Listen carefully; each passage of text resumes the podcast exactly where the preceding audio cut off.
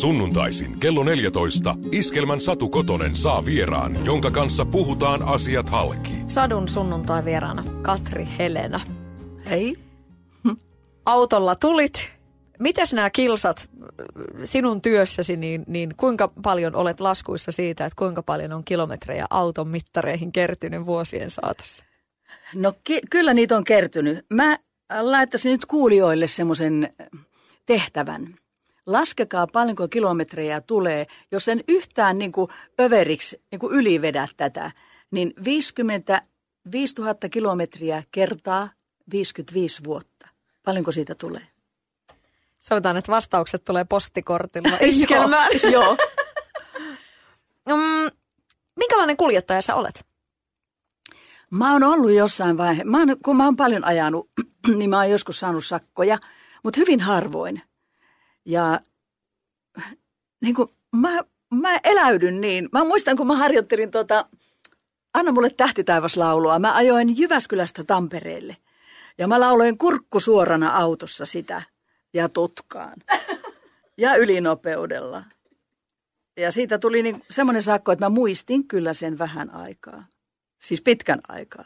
Minkälaiset olivat konstaapelien naamat, kun jaha siellä taiteilijan kaloja? Mä sanon, että mä harjoittelin uutta laulua, että mä oon kauhean pahoilla, niin mulla ei ole mitään kiirettä. Mä vaan innostuin, niin ne vaan sanoivat, niin, että pitäisi kuitenkin se jalka pitää kurissa, että tässä kaasujalkakurissa. Tähän kuulee varmaan aika mielenkiintoisiakin selityksiä, poliisit, että miksi ajetaan ylinopeutta. Kyllä, joo.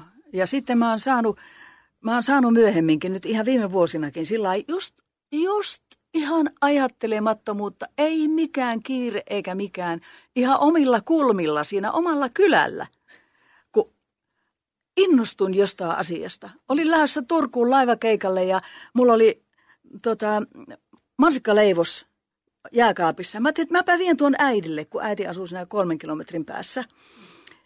Ja lähdin ajamaan ja mietin jotain muuta. Ajoin alamäkeä tutkaan. Niin, että lähti kortti kävelemään vähäksi aikaa. Mutta mä pääsin kuitenkin, sit mulla oli sitten ajaja, että mä pääsin keikalle, että siinä ei ollut mitään. Että tämmöisiä, mutta sen jälkeen mä päätin, että nyt mä en aja enää ylinopeutta. Mulla on vakionopeuden säädin autossa. Mutta nämä on kaikki, niin kuin, mä en ole niin kuin semmoinen hullu ajaja, mutta kun mä innostun.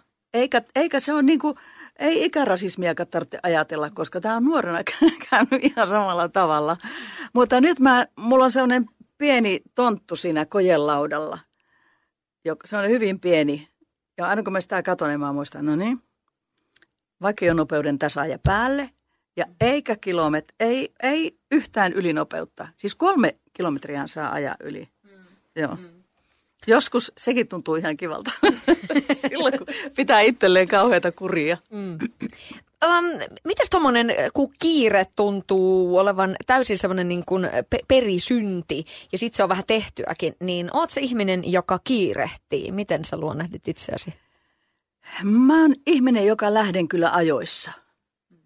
Ja keikalle aikoinaan niin, kuin niin, niin kouriin tuntuvasti harmitti ja hävetti se, että tultiin viime tipassa. Että sitten me päätettiin, että me ollaan aina ajoissa, kaksi tai kolme tuntia ennen. Joo, konsertteihin mennään, menen jopa kolme tuntia ennen, koska siellä valmistaudutaan ja muuta. Mä inhoon kiirettä esiintymisessä. Mä inho, no muutenkin kyllä, että mä, mä yritän välttää sitä. Silloin kun menee ajoissa, pystyy keskittymään, rauhoittumaan ja työ tulee hoidetuksi parhaiten. Ja ennen kaikkea se, että ei tuota harmia muille ihmisille. Se on hirveän tärkeää. No suomalainen yleisähän välillä tekee niin, että lähdetään sillain, niin kuin, just lähdetään pari biisiä ennen kuin, kuin keikka loppuu, ettei jouduta jonottamaan, niin häiritseekö se sua esiintyjänä? Ei häiritse. Jos joku katsoo hyväksi lähteen, niin se sopii mulle. Mm. Mäkin lähdin Emma Gaalasta ennen kuin tuli ruuhka.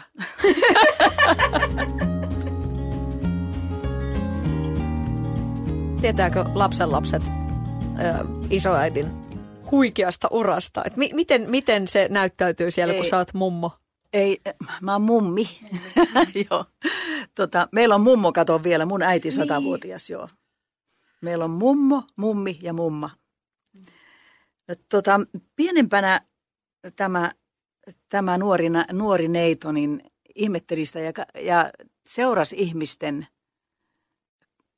käyttäytymistä mun luona. Mutta kaksivuotiaana oli konsi, joulukonsertissa ja huusi iloisesti sieltä katso, katsomusta, että mummi, mummi! Mutta totta kai me puhutaan, että kun äiti ja isä on muusikot, että meillä on tämmöinen työ, että tämä ei ole yhtään sen kummempi. Että minä joudun olemaan julkisuudessa sen työn vuoksi, niin kuin tiedot, tiedottamismielessä. Ja se on ihan tavallinen, mä oon ihan tavallinen mummi. Sitten kun mä menen ja vien heille makaronilaatikkoon, niin ei siinä tule mitkään työt mieleen. Mites jos on joutunut, oot joutunut päiväkodelta vaikka hakemaan lapsen lapsia, niin onko siellä tullut sellainen eteisessä katseita, että hetkonen? Kyllä, jotkut katsoo, mutta sitten yleensä mä oon ollut noissa tila- jossain tilaisuudessakin, missä on kavereita, niin siellä niin kun luodaan, siellä on fiksuja ihmisiä, jotka luo sen tilanteen hyvin luontevaksi. Että ei, ei siellä ole mitään. Kyllä mä oon itse sitä mieltä, että ihan samanlaisia ihmisiä me. Me ollaan, kaikki ihmiset ollaan tehty samasta aineista. Me ollaan vähän niin kuin erilaisia energiakokonaisuuksia. Ihan laajasti ajattelen niin kuin myöskin eri rotuisia, eri kulttuurin, kulttuurissa eläviä, kasvavia, kasvaneita.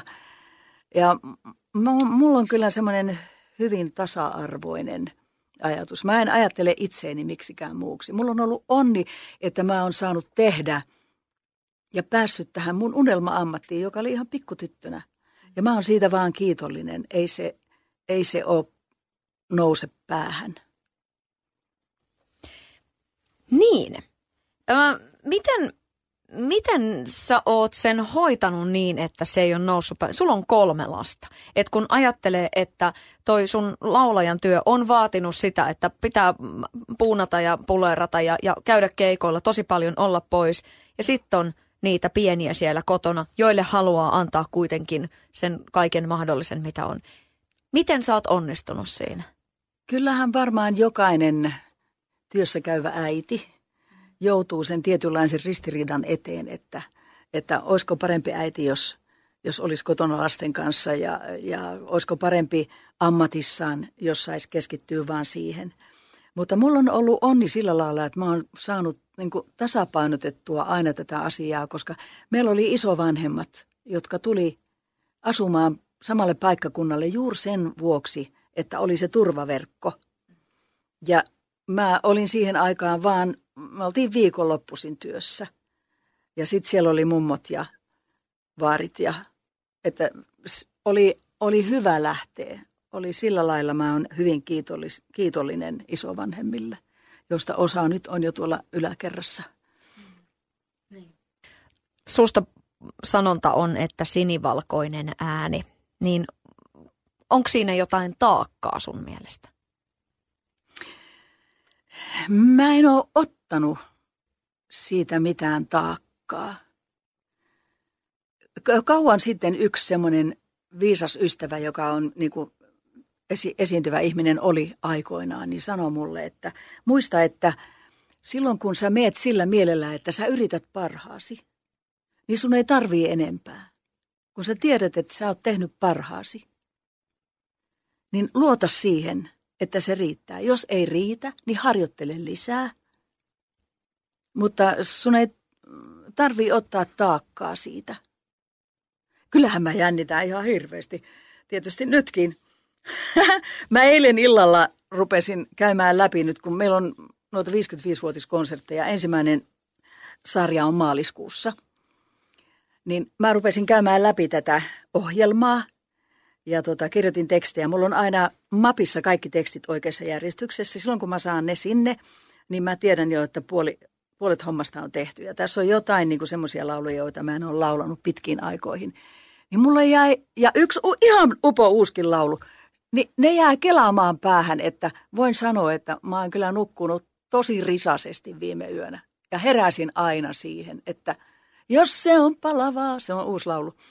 He aina se, kelaan sitä laulua päässä. Mä ajattelin, että mä en voi nyt, mun täytyy pitää harjoitusväliä nyt, että mä saan nukuttua. Se menee niin syvälle. Katri, maaliskuussa olet tien päällä. Joo, se on sillä lailla, että mä olen nyt viisikymmentäviisi vuotta pitänyt suuta auki, sano, niin sanotusti.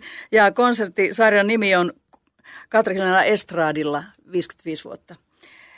Me ollaan nyt kevätkaudella, me ollaan Vantaa, Espoo, Järvenpää, Imatra, Joensuu, Kouvola, Salo, Huittinen, Rauma, Kerava. Ja sitten kesällä teen festareita ja syksyllä sitten vähän isompia konsertteja.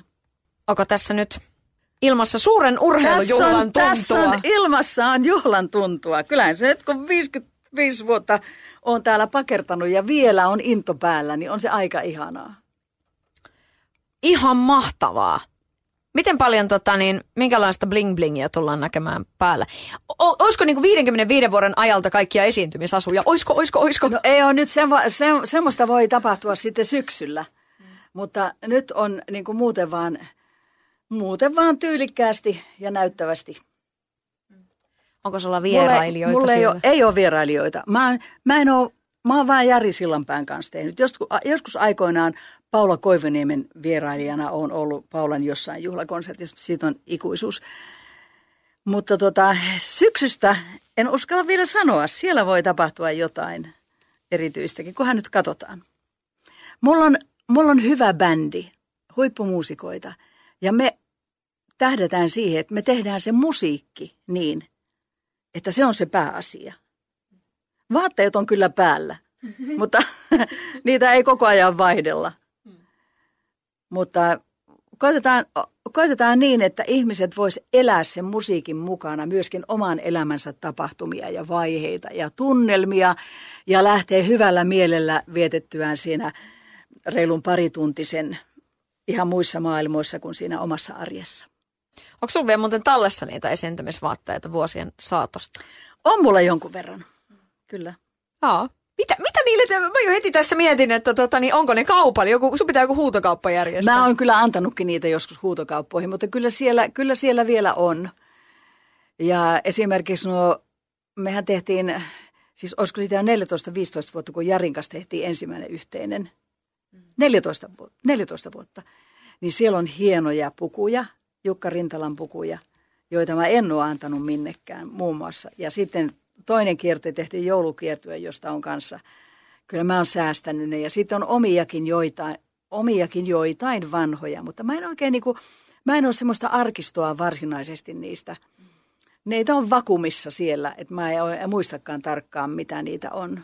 Mutta eihän ne enää oikein, sitä kun ihminen vähän muu, muotoutuu, niin se on aina niin kuin jostain pikkusen ottaa kiinni. Ei hirveän paljon, mutta sen verran, että ei viitti panna makkarankuorta päälle. Missä sun mentorit tavallaan on tuossa, tuossa työmoraalissa vai onko se tullut ö, sulle itsellesi ö, sieltä niin kuin jo, jo kuusikymmentäluvulta, kun sä oot aloittanut hommat? On se tullut sieltä. Mulla on, mulla on hyvin kärkäs omatunto ja mä en halua tuottaa pahaa mieltä ihmisille. Esimerkiksi tämä myöhästymisjuttu, mm.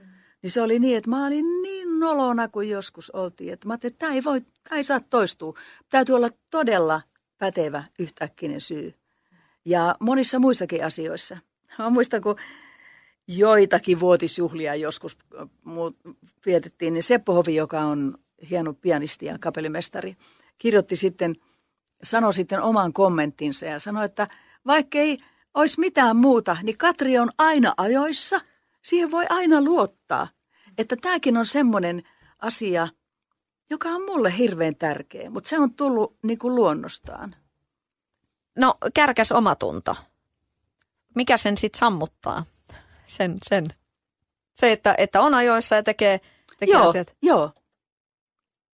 Ja että mä niin kuin valmistaudun siihen, että mä en jätä niin kuin tietoisesti viime tippaan. Esimerkiksi mä, mä valmistaudun keikkaan niin, että, tai konsertteihin sillä lailla, että, että mä katson, että mitä mä syön ja mun täytyy saada nukuttua. Että mä jätän kaikki muut semmoiset häiritsevät asiat pois, koska se on silloin tärkeintä. Tärkein on se aina, että se yleisö saisi parasta mahdollista, mitä meillä on tarjota. se, se kuulostaa... Se kuulostaa todella hienolta. Eihän se ole mitään rakettitiede, eihän se ole mitään Ei se ihmeellistä. Ole, ja kun mun täytyy sanoa, että, että mä ärsynnyn siitä, kun mä näen huolimattomuutta. Tai joku tulee myöhässä tai mä ärsynnyn siitä, mutta kyllä mä nyt älyän pitää suuni kiinni. Mm. No, n- niin. Ja toi on varmaan ehkä nyt, nyt kun sitä rupeaa miettimään, toi on varmasti just se, että, että, että sä annat just sitä, mitä yleisö tulee hakemaan. Niin siinä on se yksi menestyksen tekijä. Kyllä. Ja kun tämä ei ole pelkästään yleisöstä kiinni, vaan se on järjestäjistä, näistä kaikista ihmisistä. Mullahan liikkuu yhdeksän henkeä koko ajan mukana. Viisi bändiä, sitten on tekniikkaa ja sitten on muita, jotka on niinku tärkeitä, jolloin kaikilla on oma tehtävänsä. Ja että meidän täytyy saada se homma pelaamaan. Ja sitten jos ajattelee vielä, että miten kaikkea, niin kuin nytkin kun tulin tänne, niin kuin kaikkea muuta, lumipyrystä huolimatta olin melkein. Oliko mä kaksi minuuttia myöhässä? Sitä ei edes lasketa. Että se on mulle kunnia-asia tehdä se, minkä lupaan. Onko toi sun ammatti myös, että niin kuin sanoit, siellä on, siellä on paljon, se liittyy niin moneen, teitä on, teet on niin kuin muusikoita kaikkia, niin tota, minkälainen sä oot siinä, siinä porukassa, koska sähän oot sitten vähän niin kuin se porukan pomo. Et... No mä kannan esimerkiksi taloudellisen vastuun kaikesta, mutta sitten hyvien muusikoiden kanssa on kiva tehdä ja niin kuin kaikkien ammattilaisten kanssa. Et mä luotan ihan paljon ja kysyn, kysyn neuvoa ja, ja me puhutaan paljon yhdessä asioista, että mä en itse yksin valtiaan mielellä tee mitään. Mutta kuin että se, että kun mä laulan, mä monta kertaa sanon kapellimestarille, että kuuntelepa nyt, että olisiko tässä jotain korjattavaa, voisinko mä tehdä jotain, jotain, jos mä osaisin. Että silloin me saadaan niin kuin kehitystä aikaan ja parasta lopputulosta. Mutta se, että jos joku rupeaa niin kuin määrittelemään liian tarkkaan, mitä mun pitää tehdä, niin se on ihan loogista, että se ei mene perille, koska mulla ei ole muuta kuin tämä oma koneisto, tämä oma minuus, jolla mä teen. Et mä, en, mä en voi ruveta muuttumaan joksikin muuksi, mutta mä voin kehittää itseäni niissä resur- resursseissa, kun se on mahdollista. Sä sanoit tuossa aikaisemmin, että, että sä oot enemmän semmoinen ruohikossa, että, että ei, ei, ei välttämättä korkkareita, mutta sitäkin totta kai, mutta semmoinen niin kuin sillain, että ei tarvitse Joo. puunata. Niin no, tota... on aina, se on aina juhlaa tietysti, kun, sitten kun saa puunata itsensä kuntoon ja, ja esiintymislavalla, mutta että, että sitten kun mä siitä tuun alas, niin en mä ky, kyllä siis, ei musta ole ikinä ollut miskään maitokauppatähdeksi. Ja se jo oikeastaan perheen kanssa eläminen niin kuin pisti asiat oikeaan järjestykseen. Et kun kassi laskeutui eteiseen, niin sitten oli pyykit ja tiskit ja ruuat. Kun sua katsoo ja kuuntelee, niin, niin tulee just semmoinen olo, että et, sä oot kyllä niin jotenkin semmoisen, susta huokuu se, se niin kuin rakkaus ja se, se sinut itsensä kanssa ja maailman kanssa oleminen. Joo, aika pitkälle. Kyllähän mäkin tietysti takkuilen ja, ja törmään itseeni, mutta entistä vähemmän. Siis mä pääsen helpommalla vääntämisellä siihen ymmärrykseen, että tulee tietynlainen tasapaino. Mutta se on kyllä ajan kysymys. Se on niin paljon... Kun paljon elää, niin tulee erilaisia kokemisia, eri, mitä erilaisimmissa asioissa. On ollut suuria suruja ja suuria iloja ja pieniä suruja ja pieniä iloja, mutta tota, ne kaikki opettaa jotain. Ja mä en ole koskaan ajatellut, että näin loppujen lopuksi, että näin ei olisi pitänyt mulle käydä, koska mä oon ihan kaikesta sitten loppujen lopuksi oppinut. Ja ymmärtänyt jotain. Mä sanon sitä aina niin kuin ymmärryksen laajentamiseksi. Että se ymmärryks niin kuin laajenee. Mutta mitä enemmän te- se tekee kipeätä, sitä enemmän se laajenee. Niin kuin sanotaan, että, että kiperät tilanteet, vastoinkäymiset ja kaikki vaikeudet, niin ne on kuitenkin mahdollisuuksia. Tämä tuntuu fraasilta. Mutta jos uskoo, että mä tästä selviän, ei yksin tarvitse selvitä kenenkään, koska meillä on ihmisiä ympärillä ja me ollaan verkosto kaikki ihmiset. Jokaisella on joku, jokaisella on ihan takuulla joku läheinen, vaikka joku sanoisi, että mulla ei ole ketään. No on ihan varmaan joku, jolle voi puhua. Se oljen korsi löytyy aina. Ja sitten alkaa se selviäminen. Vaikka välillä olisi niin kuin aivan polvillaan. Niin mä en, mä en sano koskaan, että tästä ei selviä. Ja mä sanon myös kaikille kuulijoille, että teillä kaikilla on voimaa selvitä. Hakekaa se oljenkorsi. Elämä ei välttämättä mene just niin, niin kuin me itse suunnitellaan. Mutta jälkikäteen saattaa oivaltaa, että jaa, tämä olikin ehkä paljon parempi reitti. Mistä sen... Mistä sä oot tunnistanut niitä omia oljenkorsia? Kuten sanottua, sullakin on, sun elämän varrella on tapahtunut monenlaisia asioita. On, on niin kuin, sä oot jäänyt leskeksi ja näin poispäin. Mistä sä oot sen oljenkorren sit niin kuin löytänyt? Mulla on ollut ympärillä aina, on tullut ihmisiä, niin kuin tullut tiettyyn tilanteeseen, kun mä oon vilpittömästi toivonut ja pyytänyt. Mä en oo mitenkään... sanoo olevani uskoa, mutta rukoilen aika usein. Mutta mä en pyydä, että antakaa mulle sitä tai tätä tai muuttakaa tätä, vaan antakaa mulle ymmärrystä. Löytää ne oljenkorrit ja mennä tästä eteenpäin. Ja aina on tullut esimerkiksi ihmisiä, jotka on, puhu, jonka kanssa on voinut puhua, jotka on auttanut aina pykälän eteenpäin. Ja siitä se on vaan lähtenyt se elämä taas menemään. Samoin on myöskin, myöskin hyvät asiat voi olla myöskin loukkuja. Jos sitten luulee, että se, se hyvä on sitä, mitä se elämä pitää aina olla. Että olla aina juhlaa ja olla aina niin kuin meiningeissä. Ei se mene niin. Kun hyvä asia on tapahtunut, niin mä, mä ainakin mä, mä kiitän siitä. Ja mä en odotakaan, että se semmoisenaan jatkuisi. Vaan mä oon niin kuin valmis siihen vaiheeseen, mikä, mikä milloinkin on edessä. Ja sitten taas pyydän apua, jos tarviin. Ja usein tarviin. Katri, vielä tähän loppuun tämmöisenä kevennyksenä, niin ymmärrätkö sinä aina miehiä? Mä en voi sanoa, niin kuin, että enkö mä... Mä ymmärrän niin kuin ihmisiä. Mä ajattelen miehetkin ihmisinä, mutta tietysti toki on tilanteita, jolloin mä, mun on täytynyt... Niin kuin, nostaa kädet pystyyn. Mutta se on johtunut, jälkeenpäin mä oon huomannut, että se on johtunut vaan siitä, että ihmiset on niin erilaisia. Ei voi väkisin muuttaa toista. Voi yrittää muuttaa itteensä. Mutta jos huomaa, että se on mahdotonta muuttua noin, niin silloin kädet pystyy ja suuntaviitta muualle.